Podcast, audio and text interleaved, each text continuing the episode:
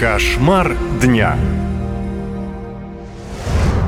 Военный приехал в отпуск и избил девушку прямо в автобусе. Жительница Екатеринбурга рассказывает свой кошмар дня. Пытаюсь я вот так через трубочку сейчас, вот с левой стороны, где нету раны.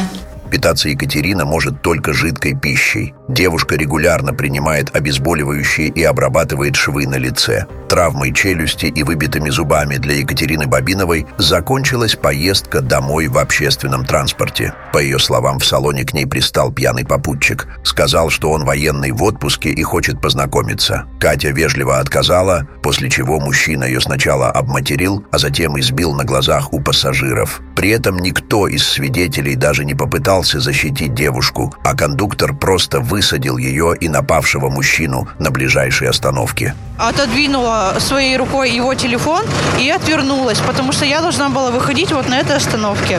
Начала выходить, передо мной стоял мужчина, я пошла за ним. Э, И получается, что он меня развернул плечом и в ответ ударил. Удар пришелся вот на, на губу, э, ну, на зубы. Э, Я услышала только хруст зубов, Пьяный дебошир быстро покинул место происшествия, а травмированная девушка сама вызвала себе скорую. После того, как медики оказали ей помощь, Екатерина написала заявление в полицию. По факту инцидента проводится проверка. Полицейские устанавливают личность второго участника конфликта.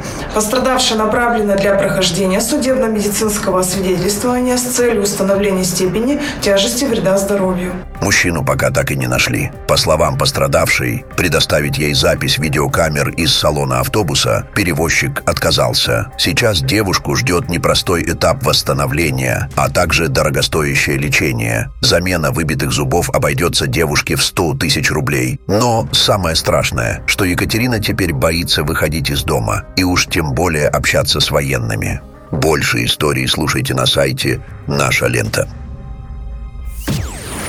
Наша лента. Сообщаем, действуем, помогаем.